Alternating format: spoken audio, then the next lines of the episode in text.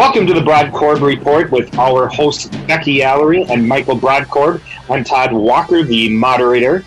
And uh, stay tuned. We might be doing some rebranding of this show, incorporating all of our names in some fashion. Who knows? The wonders of technology. I'm actually coming to you from the uh, ocean on my way to St. Kitts. So it's kind of an interesting uh, way that technology can work in our fashion now. I'm traveling on a company called Sea Dreams. It's a yacht company down here, and if you want to, you know, join me on this adventure, you can find me any place in social media on Todd P. Walker. So, what do you guys think? Are you a little envious that uh, you're back here in Minnesota and I'm down here? A little bit. I mean, a little bougie. You're on the middle of uh, in the middle of the ocean. Can you can you for all of our Minnesota listeners here tell us the temperature that you get to enjoy today? Well, right right now it is uh, 80 degrees. There's a nice cool breeze, and uh, the sky is absolutely as blue as can be. But I will be honest with you, the, the ocean has been a little bit rough, so it's a smaller Aww. vessel. It's a smaller vessel, so there's a lot of shaking, uh, We'll play shaking your around. we'll play your little violin for you. It is sunny here, a beautiful, almost 40 degrees in Minnesota, um, and we are going to take it. So take your 80 degrees. We'll celebrate our 40s here. All right, all right. Well, you know what? The 40s is is not too bad for this time of year in Minnesota. But we have an exciting show to share with you today, and uh, just going to kind of run through what some of our topics are. Of course, we have to talk about the Super Bowl. I don't know if there's a bigger fan in the of, of football in the state of Minnesota than Michael Brodkorb, so I'm going to be anx- anxious to hear his thoughts. We want to talk a little bit about Angie Craig and this recent attack uh, on Angie's. It was uh, pretty scary in an elevator.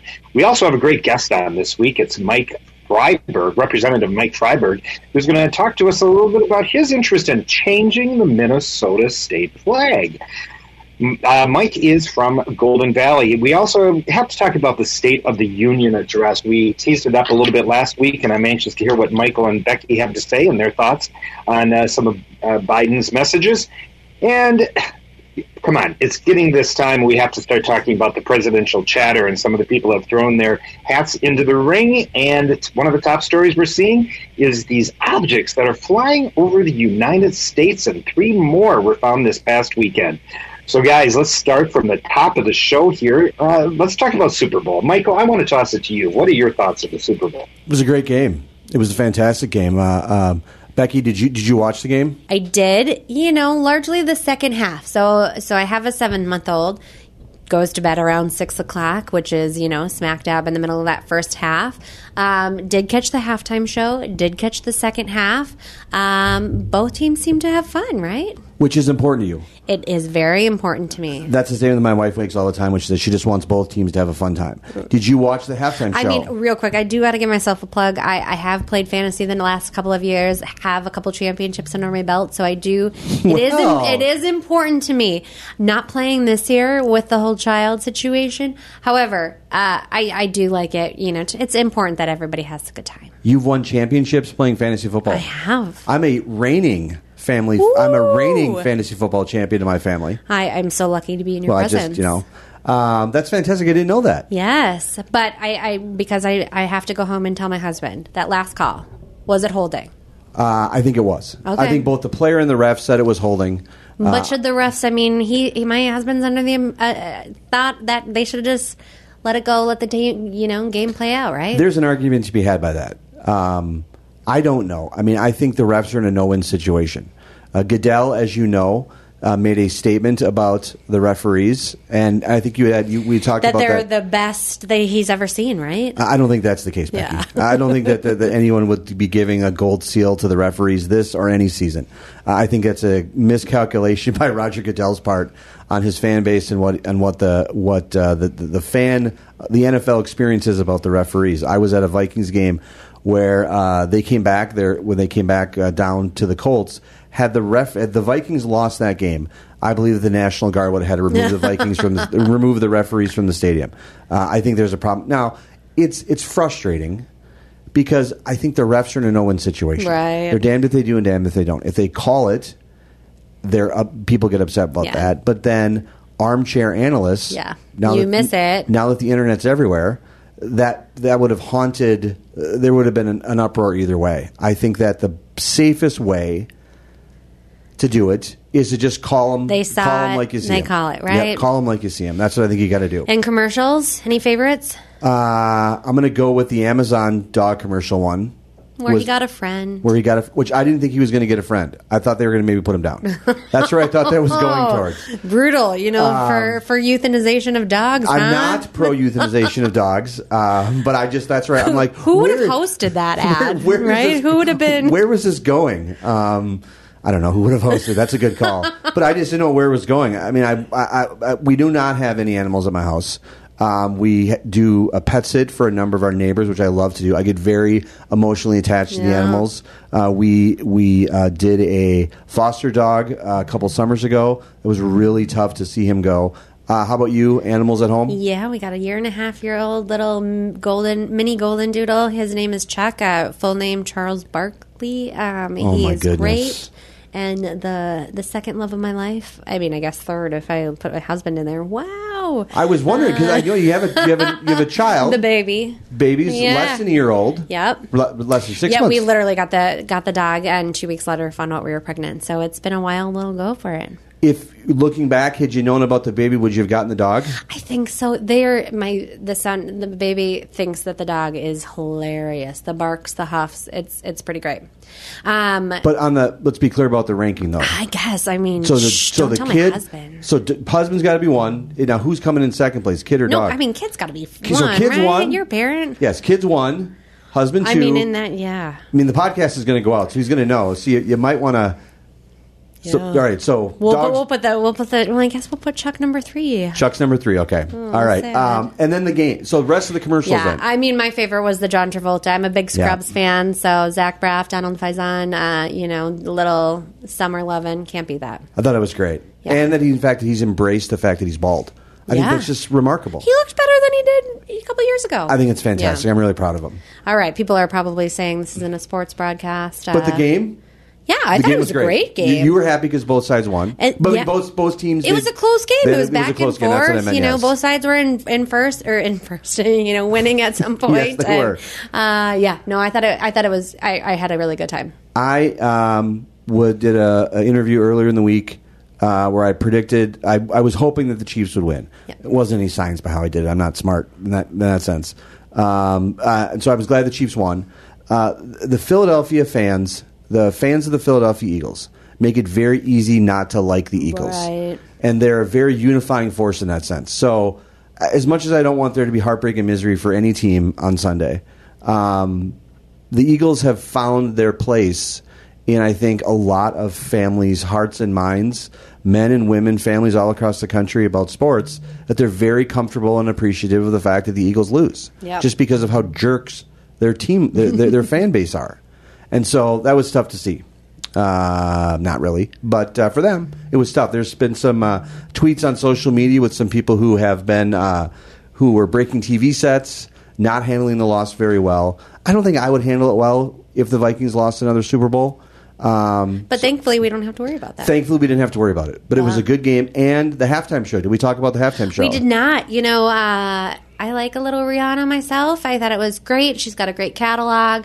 I just expected, you know, their their uh, costume change or, uh, you know, somebody else, a Jay Z, Eminem, to come out and do one of their songs with her. I mean, epic pregnancy announcement. Can we just say that? That's a- but um, yes. and and how high she got in that in that stadium is just incredible. Did you announce your pregnancy uh, at the Super Bowl? I, I can't say that I did. just I don't want to intrude. Just wanted to ask. On the female empowerment front, though, however, I do also have to give a shout out. Um, all women flyover team, I think, is incredible, super cool, and I, I think that was really good, cool to see. It was great. And and to your Rihanna, Rihanna point, i the, there's been such an expectation at the Super Bowl at halftime shows. that There's going to be some pr- surprise. I mean, she is a, a, a she is a big enough guest and Yeah, she hasn't toured in seven years. I so mean, this is a huge deal huge. that she's there. But you had an expectation that there was going to be some surprise Yeah, appearance. you know, we just between we've had like you know Katy Perry with Left Shark, and I mean all of this like huge you know uh, show of things last year. I mean, last year was pretty epic. That's my my Yep. thing, but. You know, so it was great. I I enjoyed it. I bopped along. I just kind of expect. I kept I kept waiting, and Yep. then when it ended, I I just thought that you know Well, I think it was a good Super Bowl, both halftime show and game. Glad to see the Chiefs win. Glad to see a little misery in the city of brotherly love. And this is our announcement that we're transitioning over to a sports broadcast. That right. We're going to be moving over to sports broadcast. yes, because we have two apparently fantasy football champions. yeah, how'd you do this year? Uh, I won my league. Wow. I won my league. All right. Uh, There so you I'm have really, it. and it's a league with my family, uh, with my immediate family and my sisters and, and, and nieces and, and cousins and other stuff. Brings so a little extra joy to brings a little extra joy into there. Speaking of joy, uh, are we going with State of the Union? Let's go State of the Union. All right. Uh, what is we had? Speaking of joy. Speaking of joy, yeah. Speaking of joy, the State of the Union. We had discussed it last week. We had kind of laid it out as what our expectations were.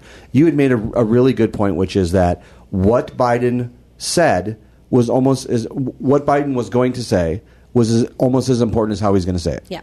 And from that standard, from a kind of your communication strategist analyst perspective, did he accomplish that?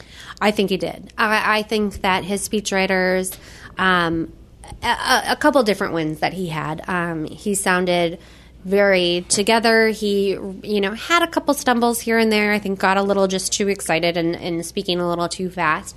But largely, he sounded very with it, very there. He had some good quips based on um, some jeering and booing from the audience. Um, the the biggest win I would say that him and the Democrats had was. Um, I would say, you know, he, he with his words talked about unity, but found and, and bipartisan, but found different spots to that he knew was going to draw out those Republicans, knew it was going to draw out those Marjorie Taylor Greens, um, Boebert kind of situations.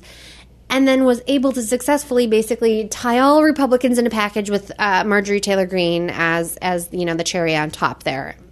Really unfortunate for Republicans from that. You're the Biden White House. Are you happy with the speech, both in delivery and in response to it? Um, yes, for those that saw it, it did have the second lowest attendance of State of the Unions to date, so that's unfortunate for them. Um, but I think that this was kind of a do no harm speech. They wanted to make sure that all, you know, for all intents and purposes, that Biden came out of that clean and able to, you know, launch his next campaign. Um, sooner than later, and he did no harm to himself there, and they got a couple little wins along the way. One of the things I think is was important for him was to frame up his his opposition, which I think he successfully did. Um, you know, you've you've been a part of you know framing and bracketing by, by candidates. Obviously, the Republicans had prepared for Sarah Huckabee Sanders, governor of Arkansas, to be the kind of official Republican response.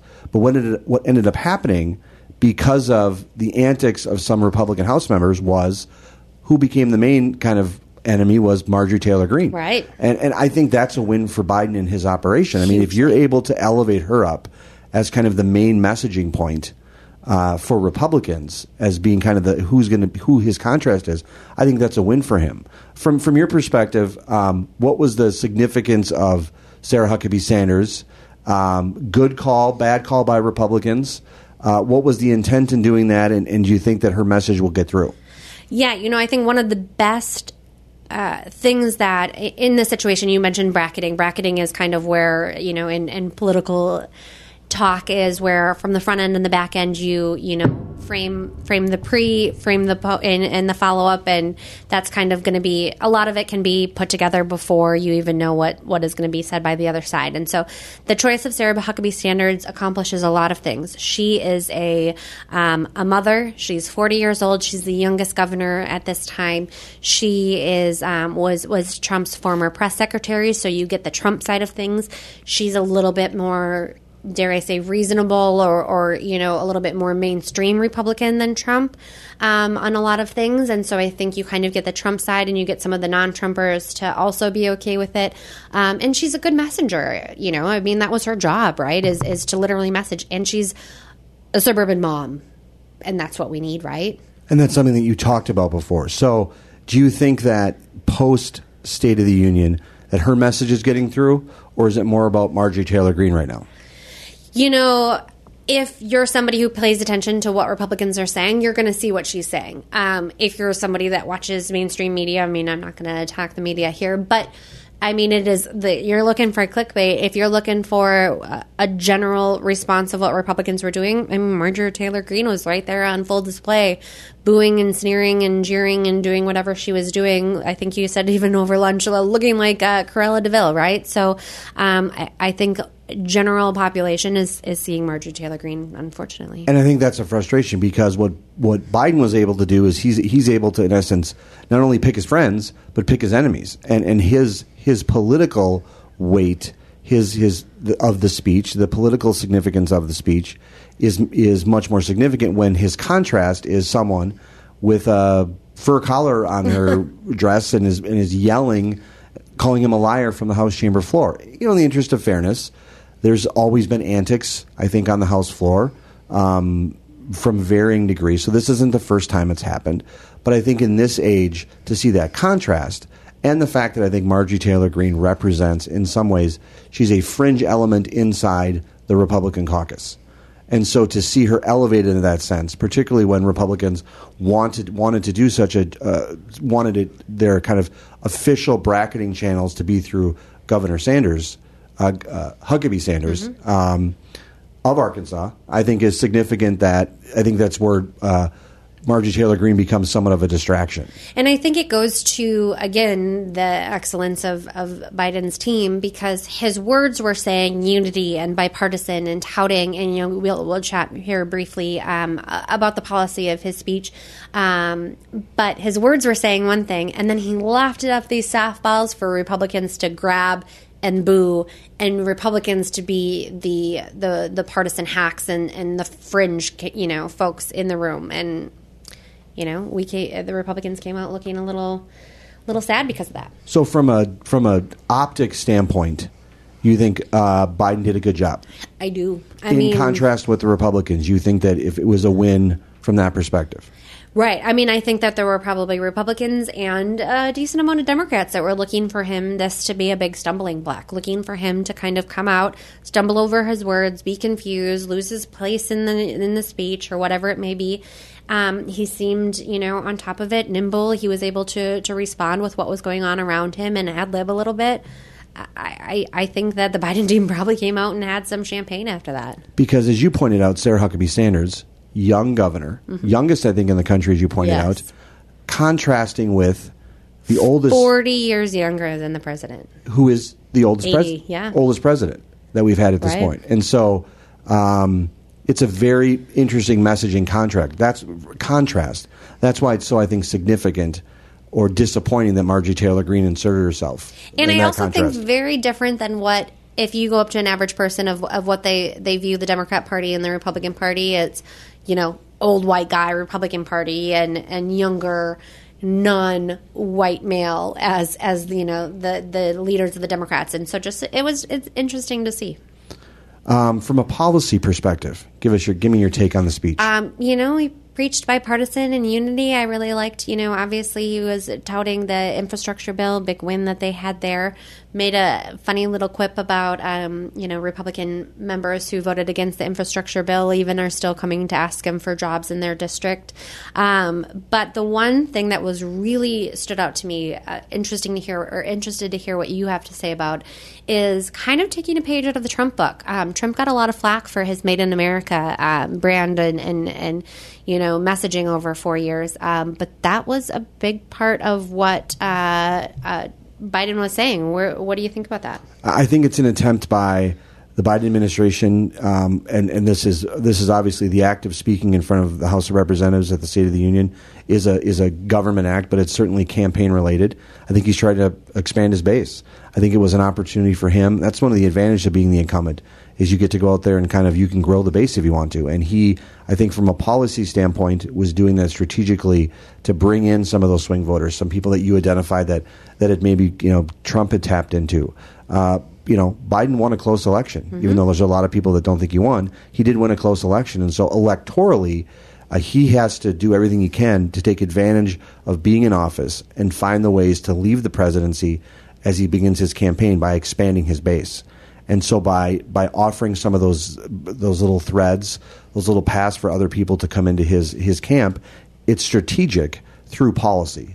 And do you think that that, I mean, something like the Made in America, I mean, that speaks to, let's say, our Iron Range union worker, blue collar, you know, Minnesotans, right? That that maybe voted Yep. for Trump for, as a Republican uh, first time they voted for Republicans, and you know, kind of are a little maybe politically homeless, as you call yourself. Yes, I mean that's the Reagan Democrats, the people that helped elect Reagan. Um, it's apple pie. It's all America, and it's. I think it's a good strategic decision, and and I think our breaking down of the of the president's speech through this kind of lens, I think, shows that it's both campaign, po- it's it's both politics uh, and it's policy, but all of them, I think, are framed through the lens of the Biden reelection, and so I think we're both kind of grading it as a success on both the policy front. Not, not saying we agree with the policy, Right. but that it, that in terms of the objective of him elevating his presidential campaign, that was clearly what the focus was.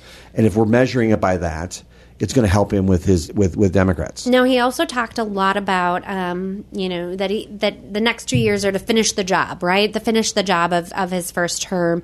That he's been largely successful. Jobs are back. COVID is done, um, and I would argue. I mean, you're a suburban dad. You you talk to suburban parents. Um, you're well aware of, of the prices up at the gas station, at the grocery store. Um, I think something uh, recently there was uh, a quarter of adults say only a quarter say we're headed in the right direction. Are are they wrong to take credit here? What do you think? I don't think they're wrong to take credit. I think that they have a. Resp- I think though, if if I think they're setting the narrative. I think they're going out and, cl- and claiming victory over something that I don't know that a lot of people are going to claim, give them credit for. So they're out there claiming credit for. it. We're now discussing it. Not to say that they did it specifically for our podcast, but we're having a debate about that. Now it's because you know we're informed. We're having a discussion. We're breaking down kind of what happened. But to the average person listening, they might buy that spin. Um, I think there's a number of issues related to the economy, uh, cost of cost of the grocery store, and other things. Uh, Americans traditionally vote through their pocketbook, uh, so that's why I think it's going to be a close election. I think that goes back to why, you know, if, if if it was truly a victory, if it was truly a win that he was racking up, I don't know that he would be as strategic in wanting to build his base as much as he could because that base would be there. So I think he's expanding it because he knows he needs to work on it. And and some of these victories, these quote unquote victories that you Right. can't see me giving air quotes for, uh, aren't as significant as I think that he would like them to be. Which is why he needs to expand his political base. You know, this recent poll that I also just quoted um, also has said that a majority of Democrats do not want Biden to seek another term. Do you think? I mean, let's let's mark this down here. Do you think it's going to be Biden? Do you think he's going to have a challenger from the left? I think Biden may be challenged. I don't think it'll be significant. Let me let me let me just set the table here for a second. I think it's difficult for it's it's it's difficult for me to comprehend that of the roughly 300 north of 350 60 70 million Americans that we have that that's the best we could go with. Yeah. Um, I fundamentally have said before in the show, I believe it's likely going to be Trump. So I think if I were betting today, I think it's going to be a rematch. Uh, right now, I think, and we'll talk more about the Republican candidates, but I think it's going to be a rematch right now. I think that's where the the system benefits that right now. Um, and so, For the record, I don't think that Trump's going to be the nominee. So let's uh, we'll mark this about- date down and, we'll talk- and yes. see. But I think I think there will be now. I think there are a lot of people who would like to challenge Biden. I think it would be better for the Democratic Party. I think it would be better for the Republican Party. And for America, and, maybe. and for America too. If, if Biden was not the nominee, um, I think there it, there's a lot of. Uh, it's difficult for me to watch uh, the, the kind of the functions of state of, of federal government and say, is this really the best we could do? Don't want to be disrespectful, but is this really the best that we could Yeah. do? And so um, I think that if if the Democrats had their way, I think there would be a robust, open system on their side. I think the Republicans would benefit from that. And as you accurately pointed out, I think the United States would benefit from it. But I ultimately think, which we can talk about here in a, in a later part of the show, I think it's coming down to Trump and uh, Biden. so, any last thoughts on State of the Union, or do we want to chat about some of these? Uh, No, I'm good with State of the Union. So Let's get into it. Let's get into it. So Nikki Haley has made a kind of announcement that she's announcing, right? Like we're we're going to be seeing the announcement come sometime soon. What do you what do you think about Nikki Haley throwing her hat in the ring? I think it's great. I think it's awesome. I think it's. Um, let's let's talk about the the, the politics of it uh, in just its raw sense. She's a woman. I think that's great for the Republican brand. I think that's where Republicans need to go. What they need to think about. It's something you've talked about a lot, um, particularly on the last show when we were talking about the second congressional district, which we'll talk a little, little bit more, and about the suburbs, that Republicans need to do a better job to win over female voters. Now, I'm not saying that women vote in a block, and that just because you put up a female voter it means it. But I think Nikki Haley has, a, I think, a lot of relevant, credible experience right now.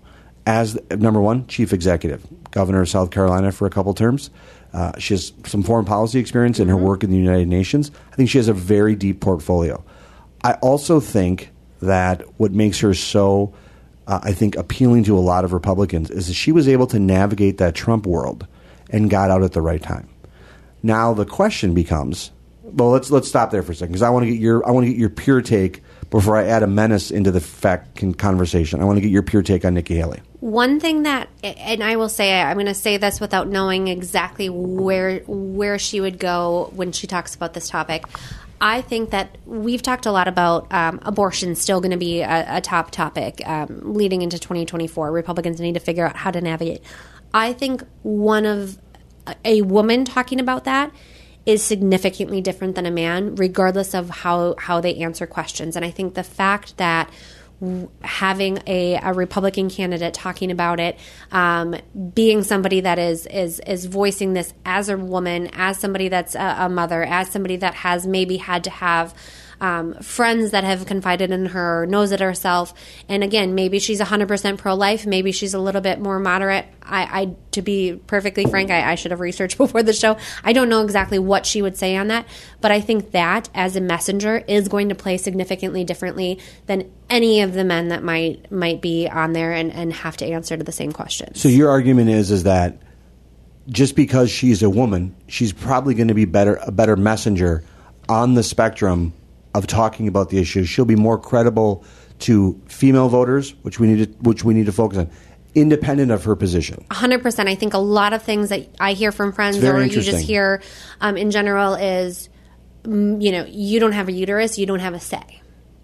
And so here, you know, so I do think there is something a little bit different. It it does feel, and again, you know, I say this again as somebody. I, I mean, I'm not going to sound like a broken record, but that I do uh, believe that women should have a choice, and and, I think that um, to have a man dictate a policy about uh, your body does seem does feel a little forceful, right? And so it does feel a little bit different of somebody that has you know the the same parts like absolutely yes. we're gonna say. Yes. So i do see that. I just also think that there's just a different a, a, different vibe that you get from a woman candidate and i think that that's kind of where you know you get some of these independent voters who maybe are um, not as as you know into it until we get down to the to the day of or you know the week before and they're casting their ballots. And um, i think that it's it's a different type of candidate. We haven't had a woman on on the Republican side, you know, really get this far, and I think that I'm excited. I think she's a great messenger. I think she's really small, smart and articulate. Um, she she comes from an interesting background. She's got a good story to say, and she's got the accolades to to stand behind herself. So she gets in. She, she when she I mean she's all but said she's getting right. in. I mean we have an announcement coming in a couple days. Yep. We'll should discuss it in our next show when she, when when that announcement's made.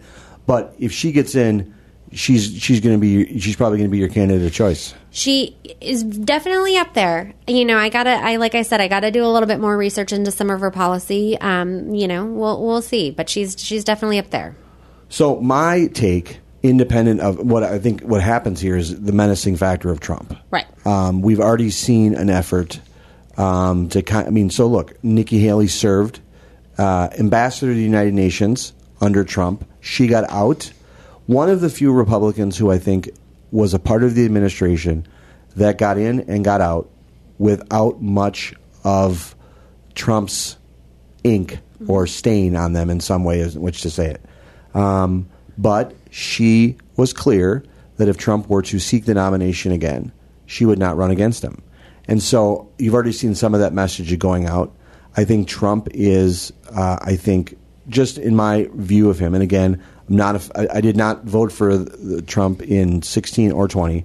Um, so take that my analysis with a grain of salt. But he doesn't seem to be very happy with the prospects of her getting in. He has not been kind to Governor Ron DeSantis, who he thinks he helped out tremendously, become the governor of, of Florida. And so the question is: Is Trump? I, I think here's ultimately the problem: is I think it's very difficult for the spotlight to be shined on anyone other than Trump. And so, the, what I think the challenge for Haley, and I think for Nikki Haley, and for all the candidates are, is how they get on a stage with Donald Trump and gain traction leaving. Because what has been shown consistently is that if, is that Donald Trump literally monopolizes all of the attention, the voice. He's like a black hole and just sucks everyone else's energy and and, and, political gravity away from them, and, and he just absorbs it. And so I'm trying to figure out how Nikki Haley or any candidate becomes the Trump opposition and they navigate that process. So, one thing that I think is interesting over the weekend, I read an article about both Club for Growth and Americans for Prosperity, two conservative organizations, both stepping away for Trump and ready to back a non Trump candidate. I think it's going to take that plus, you know, hundreds of millions of dollars more. Um, but it's going to take groups like that, individuals like that, you know, millionaires, billionaires like that, stepping out and saying, we are not supporting Trump it, because it's not enough to just do it behind the scenes. They need to do it outwardly so that their friends and other deep pocket organizations and individuals are able to see that okay i'm not going to be alone standing out on this limb against president trump. Because we know that president trump is also a cruel vindictive guy right? Like i mean he's going to be throwing stuff out there. So you go against him whether you're a fellow presidential candidate whether you're a donor whether you're a leader of a conservative organization he is going to come from you. He on Truth Social is going to say bad things about you. And so we're going to need more groups like that, more individuals like that to say publicly that they're not going to back President Trump and then to have the money to come through. That's the literal only way that there's going to be any potential for success for a non-Trump candidate. But doesn't he succeed in an environment where there's multiple candidates? I mean, yes and no. I, I think if should it be a 2016 or 20, you know, 2016 all over again, and we have 12 smart, viable candidates. If we have a Christie, DeSantis, Sununu, Haley, you know, times two out there, yeah, you're right. I mean, then that money is then spread outward about 10, 12 different candidates. And then you have a lot of arrows, you know, in Trump's they call it a quiver? Quiver, I believe, yes. Um, you know, so so yes, we you know hopefully don't have that many, but it's obviously a lot of folks. Um, I don't want to say ego in a bad way because I think the thought that you're going to have some hundred plus million Americans voting for you, you obviously have to have an ego, right? Um, but yes, there are a lot of egos out there that think that this is their time, this is their shot. They're going to take down Goliath and uh, and and and win this if you think about the the presidential race in 15, 16, uh, prior nomination before it gets kicked off, the first one that Trump kind of pushed aside was was Jeb Bush. I fundamentally think that Nikki Haley is a stronger politician, both in presentation, both in speaking style, both in just overall presence. That she will be much more difficult for Trump to brush away. Do you agree with that? A hundred percent.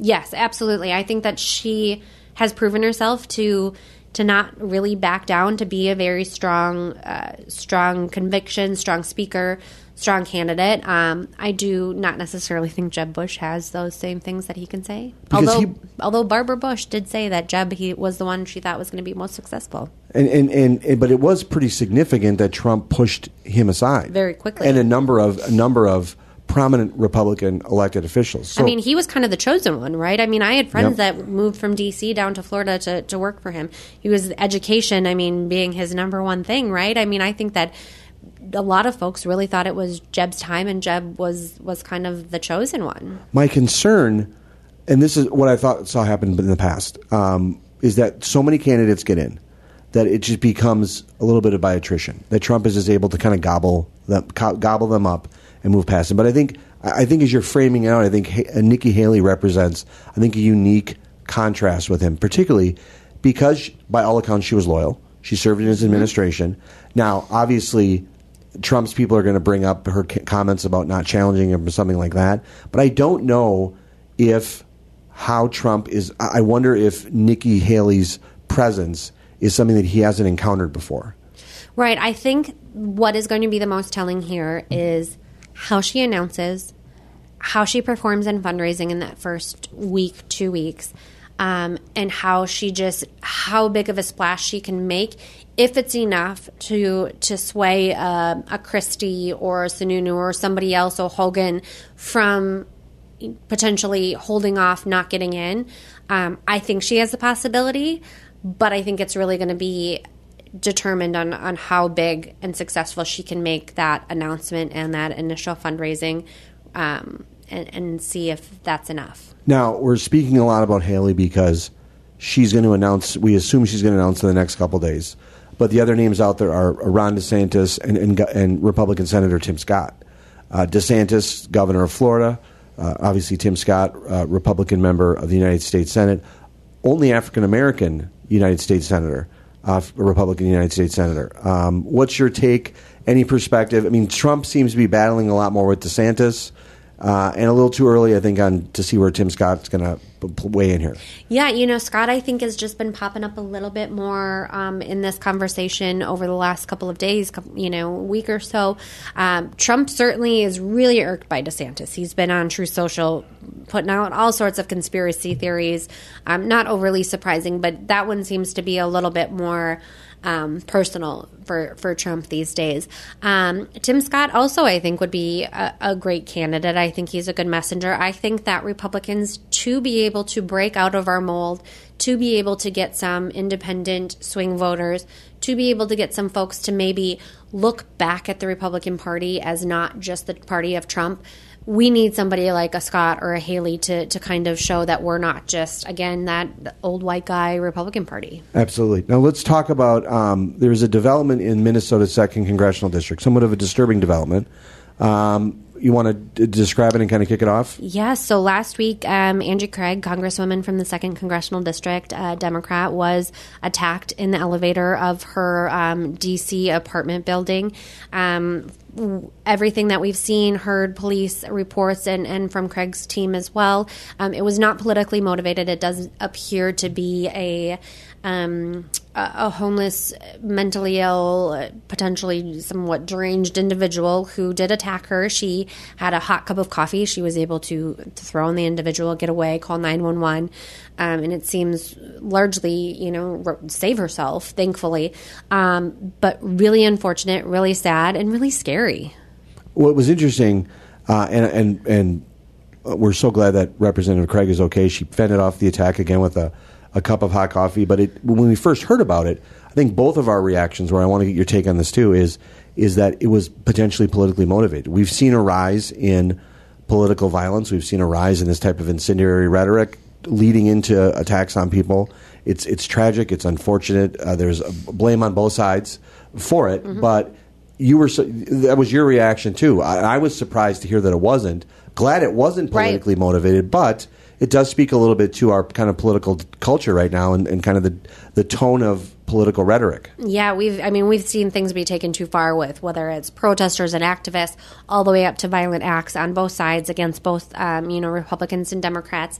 And we were chatting a little bit before about um, you know, aside from, you know, members of leadership, you know, Speaker of the House, Majority Leader, you know, different levels of, of, um, of leadership, there is not any paid for security for these for these members of Congress. You know, we have 535 members of Congress. Who, um, you know, other than you know what a, a dozen or so, um, or if they need special protection because of an incident, um, they really are walking the streets like you and I. They're hailing cabs, they're catching Ubers. They are just out there, and unfortunately, there are a level of uh, really um, fired up potentially um, violent folks on, on, both sides of the fringe on both sides that um, it, it's it's scary to know what they might do. And, and these individuals are largely uh, just out there unprotected. It's it's kind of yeah it's wild. Well it's good to know that representative craig is is going to recover. She's going to be okay. I'm glad she was able to fend off the attacker. We hope to have her on sometime our show. Would love to. And and uh, again uh, it is a little bit of disappointing that uh, our first reaction was to think about political discourse, yes. but we're glad that's apparently not the situation here, but we wish her all the best. We have an interview coming up. We're going to speak with Representative Mike Freiberg from Golden, Golden Valley. We're going to talk with him about the Minnesota state flag, uh, changes that are going to potentially happen with the Minnesota state flag, and also get his general perspective on what's going on at the Minnesota legislature. Insert audio here. Okay.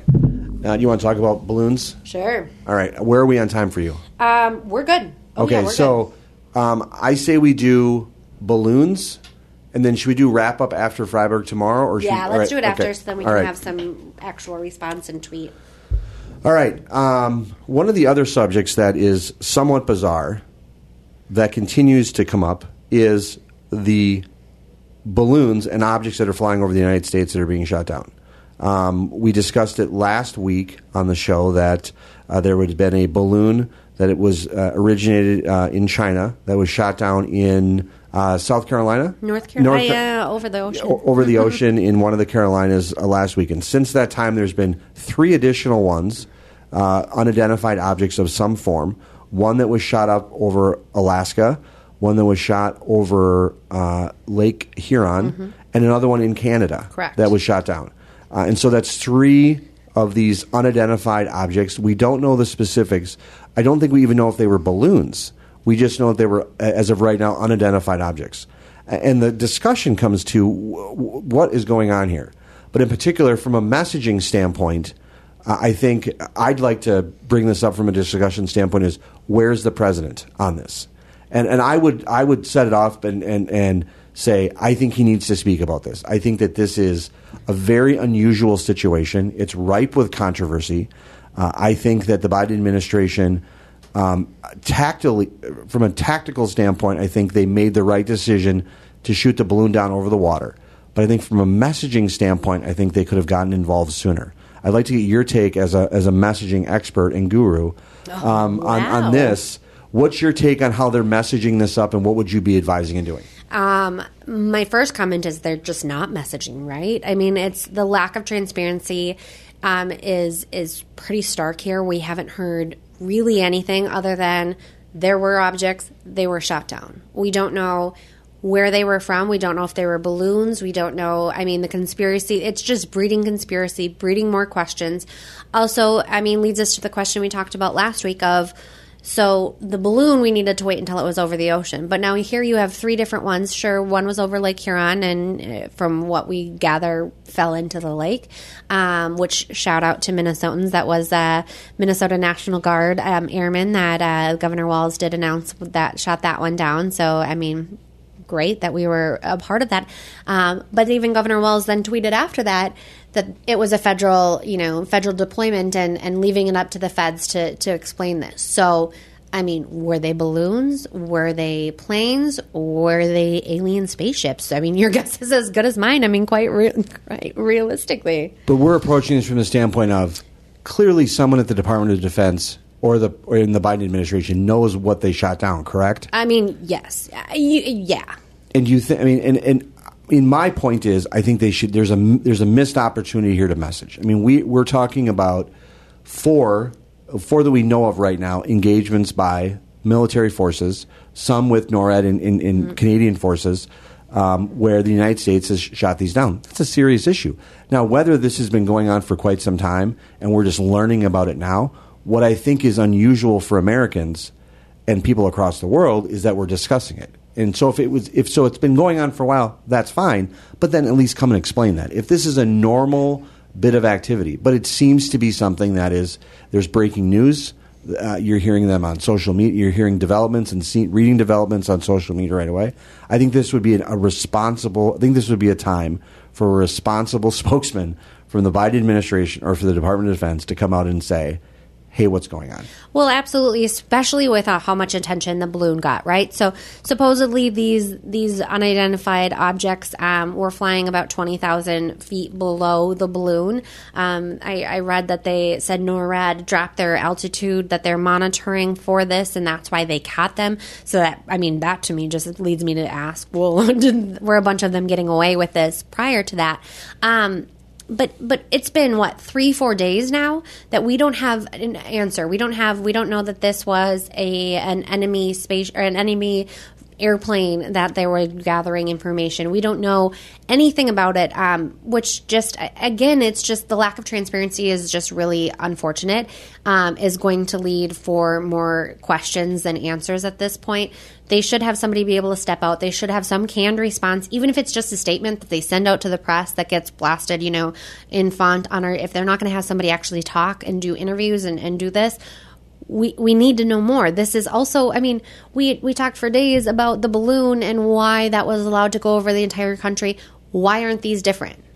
So do you think so do you think that the not to put you too much on the spot, but do you think the Biden administration knows more than what they're saying? I mean, I mean clearly they do. Right. But they you, have to. But do you think what's the danger in them waiting?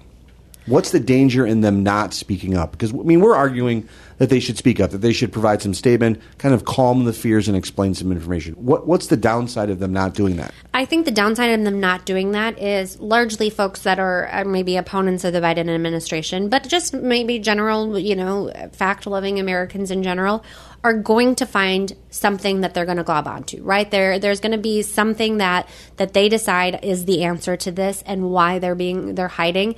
Um, the fact that they're not coming out almost seems like they do have something to hide and, and that they are not telling us.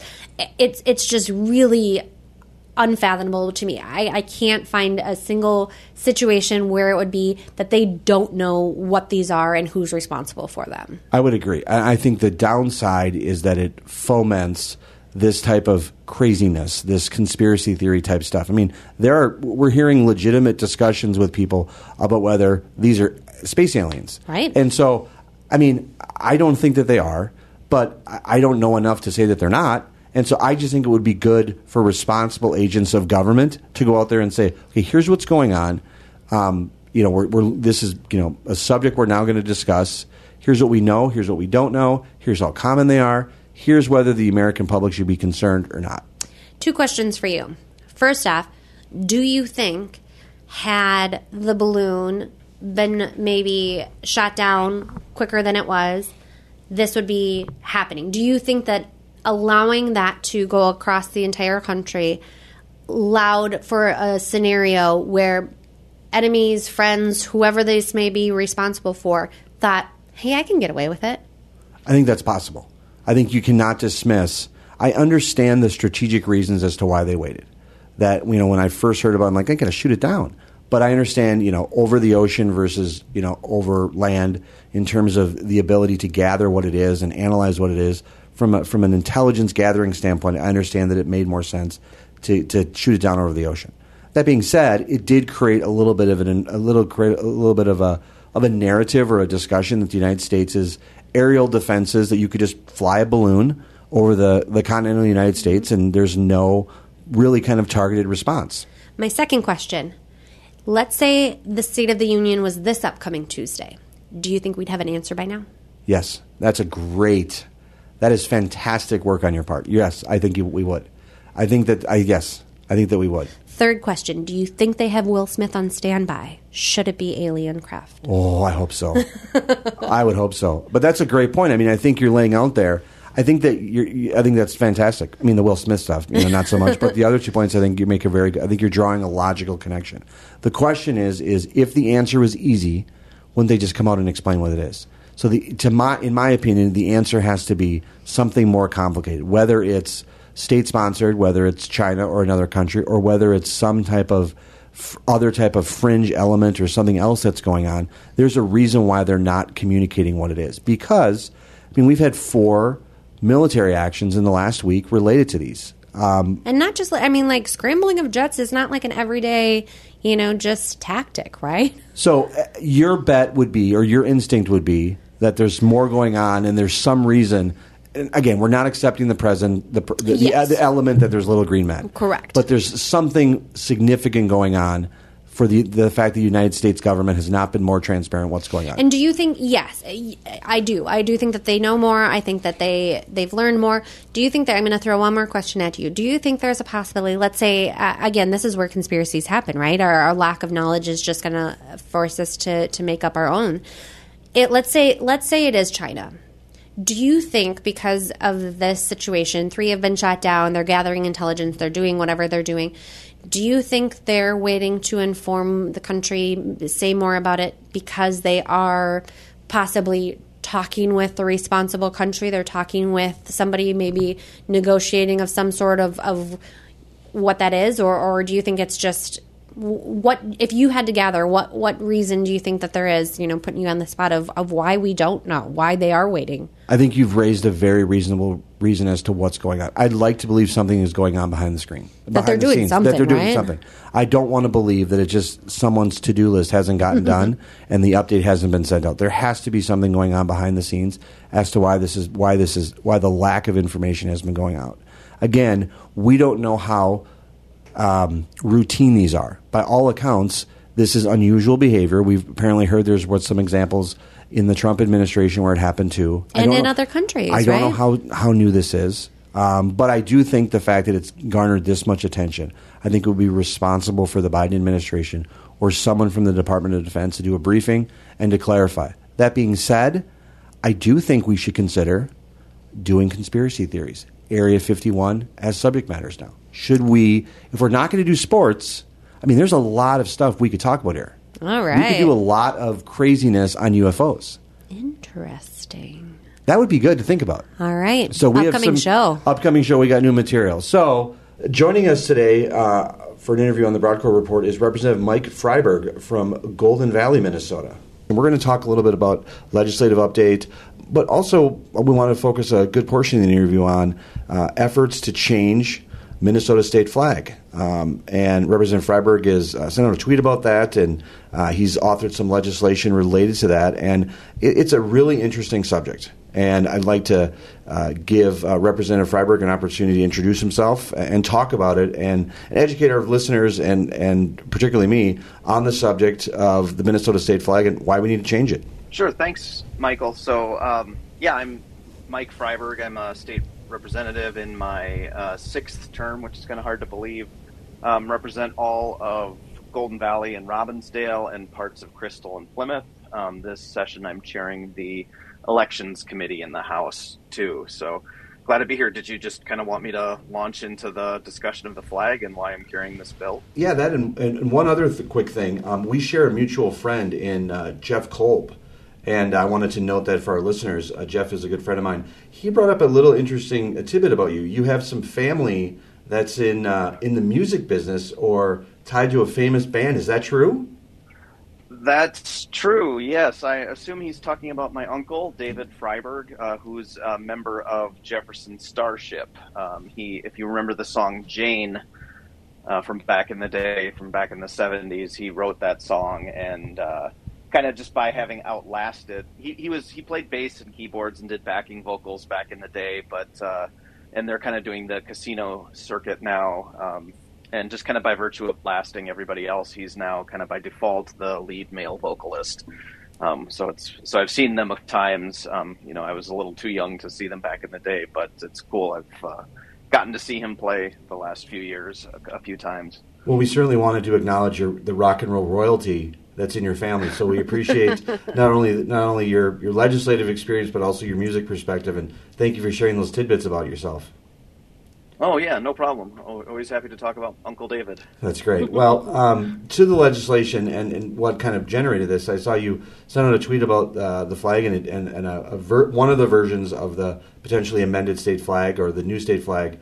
Uh, that and I saw it, it was I think it was in your legislative office, and, and we uh, sent some DMs uh, offline to discuss it, and we thought we'd be great to have you on to give your perspective on, on that issue, but then also your broad takes on, on the on the current legislative session and what's going on. Sure. Yeah. You want me just to talk about the flag first? That'd be great if you could. Talk about the session. Well, sure. Yeah. No, the picture you saw is of one design, the North Star flag design. It's uh, there's a gentleman who owns a flag shop in Rochester who helped uh, design that one. Um, I should mention though, so I do have this bill to change the state flag, and I can talk about why. But I, you know, one thing I just want to mention at the outset is that it doesn't actually mandate any specific flag design. Um, if it were up to me, I probably would pick the North Star flag just because they've put a lot of work into that, and it seems meaningful. It seems to meet the requirements of a good flag. But um, just speaking for me, I'm I'm colorblind, and I, am probably the last person that should actually be in charge of designing the flag. So Um, the bill I have sets up a panel of, of experts um, and people who know a lot about the state and its history to come up with a new design. Our, the current flag design has been around for a number of years, and it has a couple of problems with it. Um, one is sort of aesthetic. Um, you know, there are certain principles you want in a flag. You, you know, uh, the North American Vexillological Association has um, five principles of good flag design. They say you should keep it simple, use meaningful symbolism, use two or three basic colors, not have any lettering or seals on the flag, and it should be either distinctive or be related to other flags. Um, and this Minnesota's flag pretty much fails all of those tests. It's basically just the state seal um, slapped on a blue background, and it's it's indistinguishable from about 20 other states that do the same thing. Um, and it's actually man- and it's sort of mandated in state law that the the design is the state seal put onto a flag. So you can't actually you can't tell some people have flown it upside down and not even noticed it. Um, it's just too busy, got too much going on. Um, but the seal itself, the second problem with it is is um, is pro- more of a problem in my mind. Um, so it was, you know, the the picture that's on the seal depicts um, a, white farmer in the foreground and a Native American person in the background. Um, you know, by itself, that's not necessarily a bad thing, but it was it was designed very deliberately to depict, um, you know, white settlers displacing Native Americans, and Native Americans are still here. And there's actually a poem uh, written by the wife of the guy who designed the seal um, that that talks about it. I mean, it's not a stretch to call it genocidal. Um, I have I have it here. It says, you know, the red man's course is onward. We claim his noble heritage, and Minnesota's land must pass with all its untold wealth to the white man's grasping hand. I mean, it's just not. It's it's just it's kind of appalling really there's no reason it should be on the flag um, and it's i don't think it's a good representation of minnesota um, these days so um, so i have a bill um, senator Mary Kunesh is the author in the senate we're hoping to set up a commission um, to come up with a new flag design that would be in place by uh, statehood day and so Becky. that's brief summary. Brief summary. Thank you so much. Yeah, yeah. no, that's a great background. And um, now, is is the flag that we have now the flag is the original flag, right? It's been the same flag for the last hundred and some years. Uh, there was, I think, there was a change made. Uh, initially, it was designed to depict a Native American riding into the sunset, maybe forty years ago or something. Updated to have the Native American going towards the the the farmer, which is, I mean, an improvement, but it's still, it's just, you know, I don't see why that design is particularly worth saving. Um, I have a question about what this now. If we change the flag, what does that mean for the, the state seal? Would we be changing the state seal too, or would this? Because the, as you pointed out, the the flag is basically just the state seal in the middle. Would we then be updating the state seal? Yes, actually, the bill uh, call, sets up a state emblems commission, and they are charged with uh, redesigning both the seal and the flag. So there's, um, you know, there's no requirement that this, you know, that they come up with a plan that just puts the seal back on the flag, and I hope they don't actually, because it's not a good principle of flag design generally. What would be if, if your bill became if your bill passed? What would be the process for getting the flag changed? Yeah, uh, well, so there's the commission is set up. It's got, um, I think, 12 or 13 members, a few appointed by the governor, um, the various uh, ethnic councils that the state has set up. Um, the Secretary of State would be on it, or the Secretary's designee. The Secretary of State is actually in statute listed as the keeper of the seal, and Secretary Simon has been a strong supporter of this too, and has done a lot of outreach on on improving the seal. But ultimately, it would be up to the legislature to pass a bill to to change it. So um, they'll they would meet and uh, come up with a recommendation by the new year, and the that would take effect. You know, that if something crazy happened, the legislature would still have the opportunity to change it, but um, barring that, it would go into effect in May of next year. The commission would decide. Would would there be options presented, um, would, or would just would they would there be a would there be an opportunity for Minnesotans to weigh in on some of the concepts? Yes. Um, well, yeah. So I assume they would. I mean, the process, the exact process they use, isn't spelled out. I think it's probably better to leave it up to them. But the bill does specify, you know, that that the commission must solicit public feedback and suggestions to inform its work, and they can secure the voluntary service and aid of vexillolo- vexillologists and other persons. I'm just reading the bill here who have technical or artistic skill in flag construction and design, or the design of official seals to assist in the work. Um, but they do have to take public input as well. I you know, something like this. Oh, sorry. no, go ahead, Becky. I was just going to say, you know, something like this has has we've seen, you know, come up a, a couple of years in a row now, um, which leads me to believe there's some people that oppose changing the flag. Can you speak a little bit to who those individuals or groups are and, and why they may be opposed to to making this change to the flag? Yeah, well, I mean, I'm not honestly, I'm not aware that Minnesota's flag has generated a lot of passion, you know, in the recent in recent years, just because, frankly, it's not a very good flag. Um, you know, certainly since the bill's been introduced, you know, it's in the legislative process, with it, which is a political process, and um, you know, I've seen some snarky comments on Twitter from some of my colleagues on the other side of the aisle, you know, saying the DFL wants to change the flag. Um, but you know, on the side of that, like besides that immediate um, kind of social media reaction to it, I'm not aware. You know, I'm not aware that there's a big groundswell. You know, save the save the flag supporters. I just don't think it's a flag worth saving, frankly. And should should this pass? Should we get a new flag? Everything goes uh, according to your plan here. Um, what what sort of cost is there uh, associated with this? I mean, uh, you know, there's got to be hundreds or thousands of flags flying around the around the state right now. Um, so, assuming there would be some sort of, of cost to have to do this and replace those, correct? Yeah, the bill got a fiscal note. I mean, it only, uh, you know, in ter- you know, the only cost to the state is the cost of, you know, setting up the commission and uh, office space, that type of stuff. So gotcha. that wasn't that wasn't a huge amount. That was maybe fifty thousand dollars or something like that. There is a process, you know, every there is a process for retiring flags that would be followed. Like it's it's been in place in the United States for the U.S. flag, although it hasn't been used. But every time, you know, up until 1959 or whenever Alaska and Hawaii became states, you know, they they had a process for every time a new star got added to the flag, you could keep using the existing flag until you know they, they don't last forever, especially if they're out blowing in the wind. Um, so there's a process for retiring them and putting up a new one. So hopefully it would be just part of that kind of natural process of um, of updating flags. I um, Representative Freiberg and I were talking uh, before we started recording, and I, mentioned to him that I'd recently been to Mount Rushmore, and I had seen. If you've not been there before, it, it the kind of the walkway up to the to the main viewing area. There's a flag of every state, and Minnesota's flag just is so unoriginal. Um, it doesn't stick out in any type of way. As as he noted, it looks like a lot of other flags.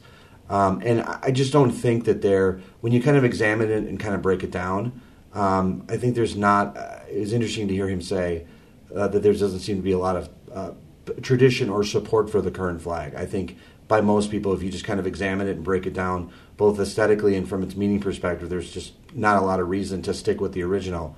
Um, I'm curious, uh, Representative Freiberg, if in your kind of analysis of other flags, is there another state flag that uh, let's talk about the flags, other state flags you may like. Um, are there flags from other states that um, you've seen that uh, think are uh, are good options or, or good thing, or some of the types of things that we should incorporate in our flag? Yeah, well, again, I would say I'm probably the least that's right uh, qualified person to talk about it. Just I don't see color yeah. normally uh, the way you know I've read green color blindness and stuff. Uh, but you know, with that caveat aside, you know, I think there are a few that are at least recognized as either distinctive or meaningful. You know, uh, you know, like Maryland. I mean, some people say it looks like a, something you'd see at a race car track, but it, you know, but it's distinctive. Um, I think Colorado is one I've heard mentioned. You mentioned um, Colorado. Ohio. I'm a big fan yeah. of Colorado's flag. Yeah, yeah. Ohio, I think, has a pretty unique one. It's pennant shaped. It's not rectangular. Um, you know, and, and, and this process of updating flags is something that's been done in other states too. Mississippi updated its flag a couple years ago to get rid of the Confederate symbol, and I think most people think that the one they went with is a really good one from everything I've heard. Um, I think Utah has uh, gone through the process of updating its flag as well. um, and you know into more of a beehive since they're the beehive state. So, um, you know, I think there's lots of examples that the commission could look at out there. The one that I think we can exclude, not from a partisan standpoint, is I think Senator Drazkowski had offered up the North Star flag, um, which I, I, mean I love the North Stars. Um, I miss that they're gone, but I don't think it would make for a very good flag. Yeah, it's a great. This is uh, yeah, not Aside to be from, confused with the North Star fl- flag with yes. the one star and the waves, but uh, the actual flag of the Minnesota North Stars hockey team. Yeah, it's a it's a great vintage logo. I mean, I would like wear it. You know, I'd wear a T-shirt with that logo in a in a second. But uh, but in terms of representing the whole state, yeah, I don't think that's really the the answer. What's what's how, how long have you been working on this, and, and what's the likelihood you think it gets done this legislative session? Um, I, honestly, I think it's probably a little better likelihood with the DFL in charge. It seems like there's a, a broader support within the DFL party. I've worked on it for a few years. Um, Representative Peter Fischer um, has worked on it also. Um, I know he's had he's had students from his district come and testify on it, so he and I have worked pretty closely since then. I kind of added in the, the bit about the seal also. Um, so you know, I nothing's ever a given in the legislative process, but I am hopeful that we have a good shot at it this year. It's um, already been heard in the Senate committee, um, which and it hasn't been heard in the Senate in a few years, um, or, or as forever, as far as I know. And we're hoping to get a hearing in the House within a week or two, also. If I may, uh, Becky and I are both Republicans. Um, probably she more than me. Um, certainly, she more than me. Um, I'm curious from your perspective, not to put you too much on the spot, but why, from a partisan perspective? I'm just kind of puzzled. Um, you know, being a Republican um, in, in, in some fashion, Becky B. Moore. I'm just curious as to why this this debate, and I and I agree with you. I've seen some of the some of the, the points on social media, and I've seen the way some of the people have framed this up. I'm curious as to why this is a hill that, that Republicans wish, in, in some ways, to kind of die on. It just doesn't mean to seem to make a lot of sense. Well, I, I, I mean, you know, I'm I'm not a Republican. Correct. So I think uh, I, the two of you would probably be in a better position to analyze it. I mean, I guess one thing I can say is, it, I do think you know, I do think there's, I mean, the you know, the flag design problems are one thing, but I do think the depiction of the Native American on there is a real problem, and I think it's something we need to talk about and confront honestly, because um, it was designed that way very deliberately. And I think in doing that, I mean, you do kind of raise the whole issue of of racial politics, and uh, you know, I, it seems like that's a that's a big rallying cry for the Republican Party right now. They like to you know throw around the word woke politics and stuff like that. Uh, you know, I you know, I, I'm trying I'm trying to be pretty even handed on it, but it's you know when there's this you know when terms like that are getting thrown around, it's it's it's hard it's hard for something like this not to get caught up in it. It's it's unfortunate because I think um, it's it's a really I mean if you're honest about the flag design it's it's kind of unavoidable and I think it needs to be talked about that that was the intention of the people who designed the seal initially was to depict the the elimination of Native American people um, and I just don't see how you can have an honest discussion about the flag without discussing that but and that you know if that opens up you know accusations that this is um, you know, identity politics or something, I guess so be it. But I think it's an important part of the debate that we need to talk about. Well, I um, I want to take a few extra minutes to talk about the legislative session, but I want to thank you for uh, talking about the flag to begin with. I also want to give a little shout out to a neighbor guy across the street, a young a gentleman across the street that where I live in, in Eagan. He just a couple years ago uh, when I when I first met him and his family when they moved in, he discussed with me uh, very passionately. Um, the Minnesota state flag and why there was a need to have it change. And that conversation stuck with me. And so when I saw your tweet, um, it, it reminded me back of that conversation I had with that young man. And, and I and and uh, I appreciate being a part of the discussion. Had I not had that conversation with a young man, I don't know that I would have necessarily put as much thought into you know having you on to talk specifically about it. But this is going to, I think, a very interesting subject for, for Minnesotans to pay attention to. I think you've laid out some some aesthetic reasons, some common sense reasons, and and tackling some big issues. But at least. Uh, you know, thanks for talking with us about the flag, and, and we hope to. Certainly not a trivial subject, uh, and I think it should be inter- interesting for our listeners to spend some time researching themselves and looking into it and following along on it. Yeah, no, my pleasure. I appreciate your interest in the topic too. Um, we have you for a couple more minutes. I don't want to take too much of your time, but your just general perspective uh, on the legislative session. Your thoughts as to where things are going, how you think it's shaping up. Um, you know, how do you think the session ends up? You know, just your just general thoughts. Yeah, no, it's been a it's been a pretty incredible session so far. So I, I was elected in 2012 um, to my first term, and that was the last time the DFL had the trifecta. And uh, I mean, it was it was kind of exhausting then. Um, you know, and, and it seems like a similar frenetic pace this time. It kind of reminds me of that session, uh, but this time I'm in my sixth term now, so I feel like I have a much better handle on how the process works. Um, but I mean, you know, we've just we've already passed, um, you know, multiple bills that have been signed into law. We've spent a lot more time on the House floor than we would normally do this early in the session. Um, and I think we're kind of doing the things we got elected to do, as uh, to uh, you know make fun school lunches and renewable energy and uh, protecting reproductive options. And uh, I mean, you know, I think it's just been a it's uh, it's been it's been an, it's been a whirlwind so far, but uh, but I and I think it'll continue to be very productive. I mean, I think it'll change a little bit once the budget targets come out and we start having to put together the budget. But uh, you know, it's it seems like it's going to be a pretty busy session all the way up until the end. Now, Representative, we've had a couple Republican members on, um, a Democrat member on, um, and, it, and it sounds it's kind of going to be a agree to disagree kind of thing here, but I'd be interested to hear your take on this. Um, based on the kind of, you know, certainly has been busy, the speed of processing bills, um, discussing bills, hearing bills, um, and whether um, you your your thoughts on whether they're being properly vetted, hearing from the public, hearing from opposition, and everything of that sort. Or you know, certainly with the trifecta, there's um, little to no need of, of Republican votes. But um, just curious of, of whether you see much difference in in the years past of how things are going um, with with you know actually fully vetting these bills. Yeah, no, I mean, a lot of the bills we've passed have already been out there for a few years. Um, you know, they've all gone through a pretty standard committee process, you know, where opponents of the bills are given opportunities to testify. You know, anyone who wants to can sign up to testify.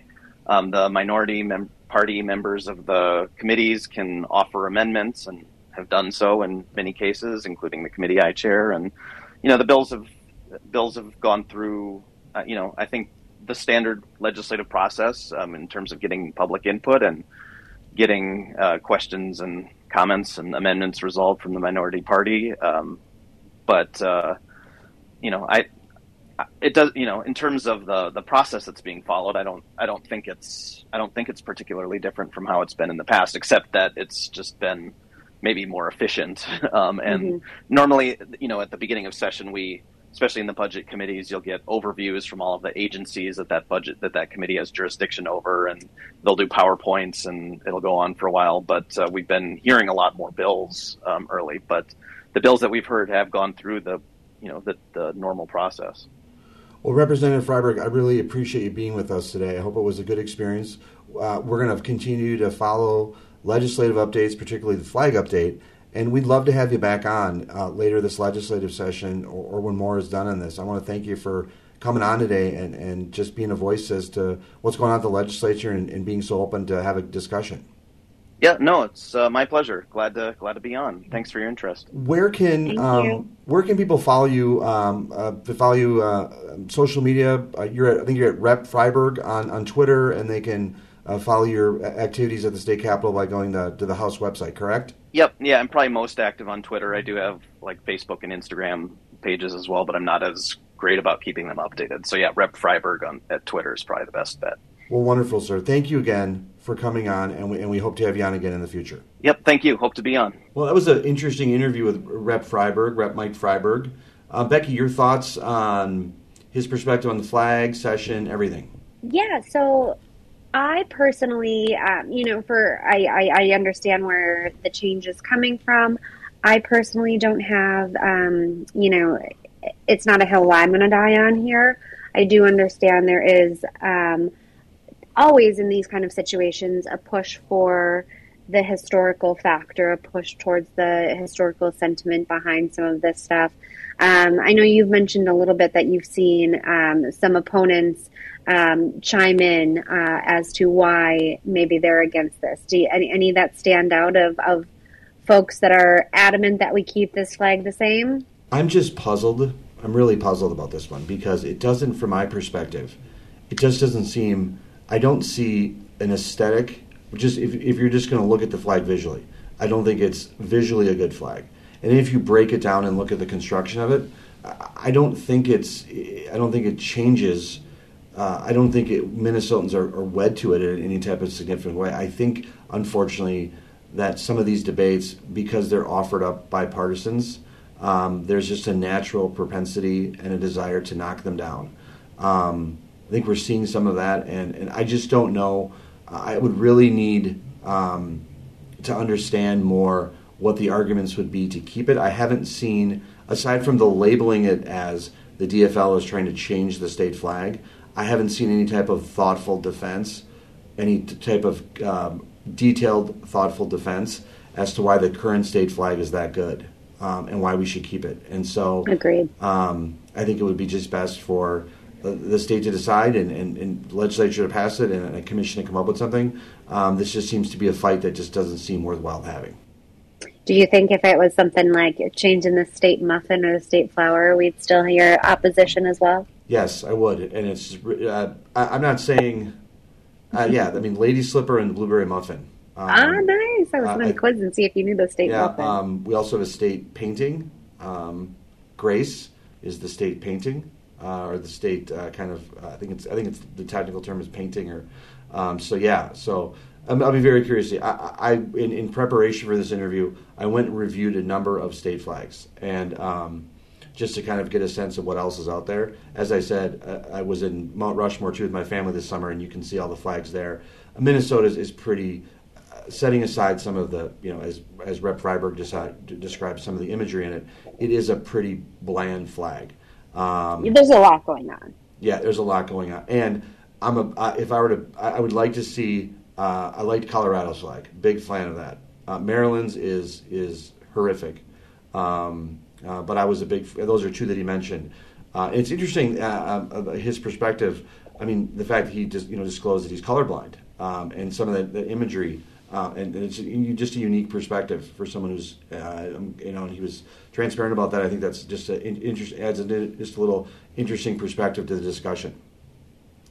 Yeah, you know, I think I guess we'll have to wait and see. I think it will be also interesting to how this commission is made up. Um, you know, I, I, think that that is something I can see some Republican legislators having an issue uh, with governor appointees, with some of the groups or individuals that um, may be placed on that, and, and if that becomes a, a sort of partisan commission, um, you know, or, or quote unquote uh, woke commission um, that some some folks might have an issue with, but you know, again, they have the trifecta. Whether they have an issue or not, I guess Republicans have an issue or not, might not doesn't really matter so much right now. I'm going to be pulling for uh, the neighbor guy across the street, the young man that first brought this subject up to me. I'm going to hope uh, hope he gets it. if this becomes the, the legislation passes and there's a commission. I'd like to see him on that because I think he love do, it. do a heck of a job there. Well.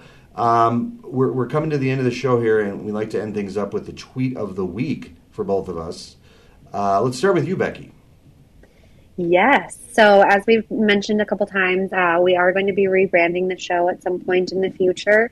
Um, we had a, a, gentleman chime in on Twitter this week uh, suggesting, what about renaming the Brodkorb report to Alery and the guy who endorsed Tim Walz? Oof. What do you think about that one? Well, um, it would be on brand. Um, Accurate. I mean, we've we've done this will be our 16th show. Um, we are going to do some rebranding. Um, I think it's pretty fair to say that the one subject that's come up nearly every show has been you lampooning me for, or you're criticizing me, critiquing me, poking me for my endorsement of uh, Governor Tim Walz. So, I mean, it would be on brand. Um, I will on- say, hey, we went through the whole State of the Union chat, and I did not once tie you to the Democrats uh, and, and the president. So I gave you a pass. I appreciate your, your kindness and generosity as always. Um, my tweet is going to be from Representative Angie Craig. Um, uh, uh, Manu Raju from CNN tweeted out that President Biden had called Representative Angie Craig, who was assaulted last week in her D.C. apartment, to offer his support for her. According to a person familiar with the matter, Vice President Harris called Craig Thursday afternoon, the source said. Uh, Representative Angie Craig retweeted it and said, quote, can confirm, and Amy Klobuchar brought over beer on Friday night. Nothing like friends who know you. Uh, it's nice to see uh, uh Representative uh, Craig uh, taking a lighthearted approach to the what what occurred to her. We discussed that earlier in the show, um, and um, we wish her a speedy recovery. But it's nice to see her uh, at least on social media, be able to be a little bit of lightheartedness about it, and also uh, offer a little bit of collegiality there with, with Senator Klobuchar, who was uh, who apparently brought over some beers and, and, they discussed the situation. You know, that's one thing. Uh, again, obviously, not not my people uh, on on the party side, but um, you know, when I worked in DC, I always enjoyed the um, the allegiance or alliances and you know friendships that um, members of the delegation do have with each other. So that's you know great to see. Any comp- uh, just final note, Nora, that where was you were involved in, in the in the the hot dish competitions? Sure was. Um, I even made it a couple years. I mean, with with Congressman Emmer's help, of course. You did what? Um, so, how, you can just explain to our listeners, just as, as a closing, uh, that process, congressional hot dish contest uh, and any victories or, or wins under under uh, Congressman uh, Emmer's uh, belt? You know, it was my, my one big goal of my time in DC, and, and we were not successful while I was there. Um, but, you know, they always have a good time. It was typically you do something a little bit, you know, with the piece of legislation you're doing or something of, you know, a punny kind of name. Um, I think Congressman Peterson one time had something with bear meat, and it was the right to bear arms. Um, we did. Uh, Congressman Emmer was the the lead on the Cuban uh, in, in lifting the Cuba embargo. We did a Cuba um, hot dish one year. Um, they bring in all sorts of different uh, guest judges, some pretty impressive names, and um, typically it's it's all eight members of Congress and the two senators, and uh, it's it's a really good time. And I gotta say, probably the biggest uh, press event that a Minnesota delegation gets out there but you can confirm on the Brodkorb report that you were involved in some of the dishes. Yeah, sure was. Uh, any favorites? Hey, I'm from the com side. I got to make sure that That's we right. have some. You know, you got some good optics to push there. That's good. Well, we uh, thank you so much for sharing that story, and, and, and to our listeners, uh, we will be back soon. Um, with another edition of the Brodkorb Report, or maybe under another name. Stay tuned for developments. Uh, I want to thank uh, Becky Alery, of course, for being here and uh, we'll be back soon. Thank you so much. Bye.